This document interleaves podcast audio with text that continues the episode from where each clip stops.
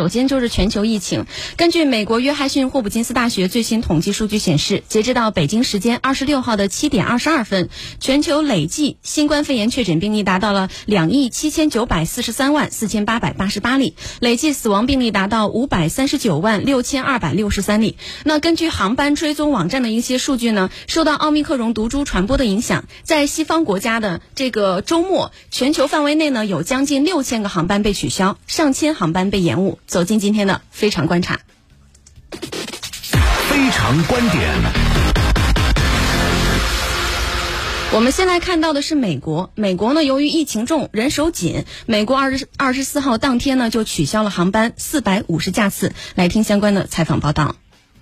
近日，有网友发帖称，自己乘坐的美国富华航班中途返航一事引发众多媒体关注。据中国驻美国大使馆网站、参考消息网等报道，十二月二十三日，有网友发帖称，自己乘坐的美国达美航空 DL 二八七号航班在赴华途中于俄罗斯边界上空突然返航，导致机上大批中国乘客无法按计划回国。上海浦东机场相关负责人证实，该航班未进入浦东机场。对于返航。的原因，该航班机长称，由于中国入境政策临时发生变化，航班上所有人的健康码不被认证。不过，这名发帖的网友在帖子中称，不排除此举是机组人员希望能够回家过圣诞，才上演了一出好戏。同时，该网友表示，飞机上有许多美国留学的大学毕业生，他们的签证已经过期，加上很多人的防疫健康码也面临过期。美国负责处理防疫码以及签证等延期等工作的部门正在休假中。上许多乘客都将被迫面临非法入境的局面。有记者联系了这名发帖的网友，该网友表示，目前机上乘客们仍在机场就此事进行协商，但尚未有更好的解决办法。根据这位网友的帖子内容显示，DL 二八七号航班原计划于美国当地时间十二月二十一日晚二十二时五十九分从美国西雅图塔克马国际机场起飞，经停韩国仁川机场，于十二月二十三日早上六点十分抵达上海浦东机场。登机后。机长曾提出有乘客身体不适需要下机，要找到该乘客的行李，飞机需要加油，天气原因等多种说法。最终，廊桥在两小时后重新接轨飞机。机长告知，由于联邦法律规定，因为之前的事情耽误，机组已经超过了工作时间，航班取消。该帖子称，后来乘客们接到通知，该航班的再次起飞时间改到了二十二日晚十点，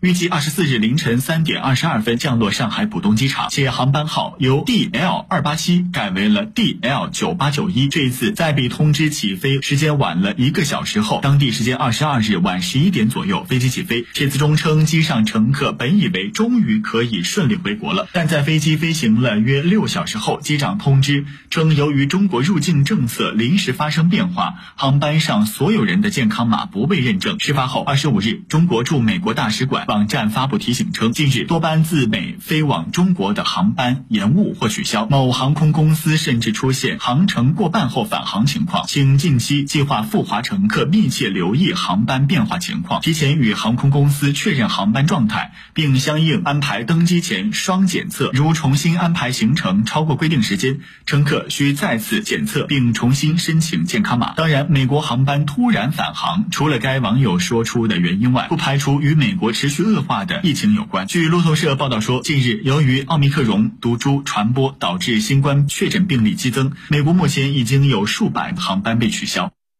私家车九九九，带您一起看天下。